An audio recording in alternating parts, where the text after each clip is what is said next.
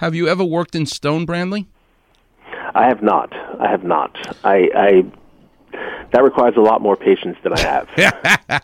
I, as a surgeon, I have to see through your skin and use my hands to touch the landmarks that I can feel on your skin and go and literally see through the skin at the anatomy that's underneath. It's kind of like looking at a marble block where I can see the figure buried beneath. And in stone carving, the masterpiece is there. It's a subtraction. You're actually destroying the rock to create something. But drawing, painting, and clay is additive. Um, but tell us a little bit about what it's like to show emotion in a sculpture. How do you do it? Tilting the face, the hands. Where's the most emotion coming from as a sculptor? Um, I think I think a lot. There are a lot of ways that we can try and capture that I try and capture emotion.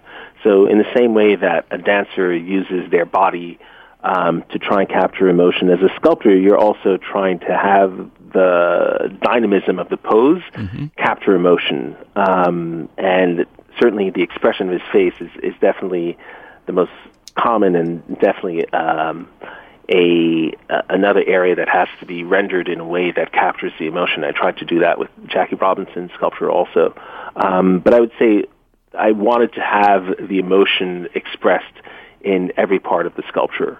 Hmm. Um, so whether it was the pose or the, the the clothes and how the folds were folding um, were were rendered um, abstractly, of course, but mm-hmm. um, yeah, there are many ways that emotions can be can be captured. It's just your your work is just beautiful. Do you play music while you're working? Uh, do you work in silence? Tell us a little bit um, about your process. Well, as far as what I listen to when I'm working, so I work in silence. I play music. Uh, I, I'm a fan of Audible. It's a revelation for me um, which is uh, books on tapes mm-hmm. essentially. Mm-hmm. Um, but yeah, I definitely listen to a lot of music when I play in a spectrum. Um, I used to I used to study the violin, so I listened to classical, jazz, hip hop, mm. um, really the spectrum, world music, um, the spectrum. When I surf in Hawaii, there's a there's a shaper of surfboards who's essentially a sculptor. His name is Bruno, and he told me that because uh, I asked him, when you're shaping a surfboard, do you listen to music? He goes, Oh yes, I listen to Stevie Ray Vaughan. I do, you know, he, all these great guitar players. And I said to him, Bruno, you think that you're putting some of that music into the surfboard you the person then rides? And when I operate, I listen to Eric Clapton, and I wonder if a person walks a little better and faster if an Eric Clapton song goes on while they're walking with the hip replacement I put in there. I almost wonder if you've put a little bit of music or violin into the sculptures that you're making. Um, well, that Jackie sculpture has a whole spectrum of things, uh, a whole spectrum of music. Actually, one of the things I listened to was his autobiography. Um, so that quote that you mentioned was mm-hmm. towards the end of his autobiography. So while I was sculpting, I was actually listening to um, I think it was Ossie Davis that was mm-hmm. uh, reading his autobiography on the on the books on tape that I had. Wow. So that was actually that was actually quite a moving um, experience. Now, are you a sports fan yourself? I tend to follow sports during the tail end, so I, I don't follow it during the season. You're a bandwagon. Um, yes, exactly. I joined the bandwagon. Now, you grew up in in Queens. In uh, primarily in Queens, went to school upstate New York, and then um, moved to Manhattan, then Brooklyn, um, and then finally to California. Yeah, you know, I'm from Far Rockaway. You know where that is? Of course. You make a left at the gunfight. That's how you get to my house, Brandon. you make a left. Yeah, that's pretty funny. Now, um, if you were to choose between the Lakers and the Golden State Warriors, who are you rooting for? Uh, this interview could be over right now, Branly. Where, it depends on which stadium I'm in.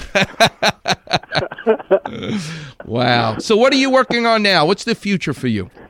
Uh, so right now I'm working on a monument for uh, Philadelphia City Hall. It's another wow. historical figure. Um, this is a Civil War era uh, gentleman, educator, and activist named Octavius Catto. Mm-hmm. Um, so he helped to desegregate uh, trolley cars in in Philadelphia, and also helped to ratify the Fifteenth Amendment, which is right for um, men of color to vote.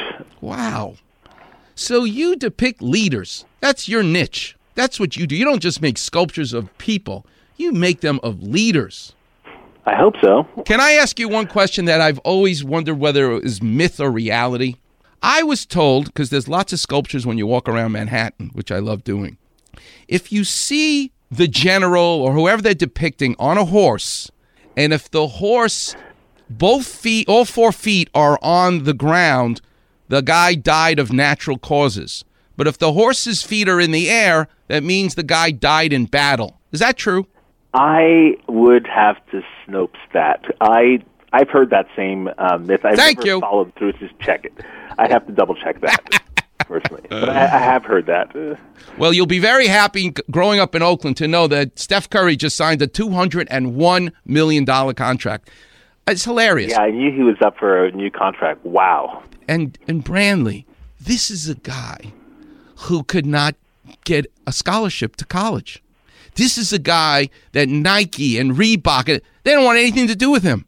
He went to Under Armour, and he's the, one of the greatest basketball players that we'll ever see.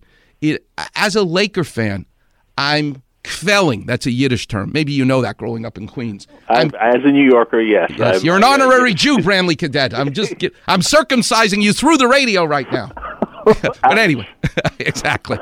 But I want you to know we all, if you're a basketball fan, if you're a lover of people and human beings, which you are, what a great story that is that Steph Curry just got paid. I just love it. Um, so maybe you'll be making this the Steph athlete. Um, The shooting. really The- he comes down after the half court. They already have to guard him because he could shoot from there. It's incredible. yeah.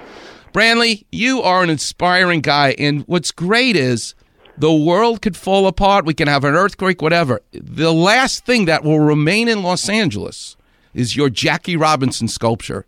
And when the Martians come and we're all gone, they're going to go up to your sculpture and they're going to go, wow, some one of these people could do this incredible it's going to last forever and it's really great that you did this for jackie robinson and we're lucky that you were the guy that were able to depict it thank you so much for being with us today Thanks so much for having me on the show, and thanks again for your, your really generous and kind words. okay it's my pleasure god bless you Branly Cadet we really appreciate it all right warriors coming up next we'll do some more clap revision. i think i've run out of food to talk about but i am hungry steve Paulette. But I want to get into the gym. I need you to know what it, the mistake you all are making because my office is filled with people who are destroying their rotator cuffs who think they're helping themselves. So I'll get into the anatomy of the shoulder coming up next. The number is 877 710 ESPN. You're listening to the one and only Weekend Warriors show here on ESPN LA 710.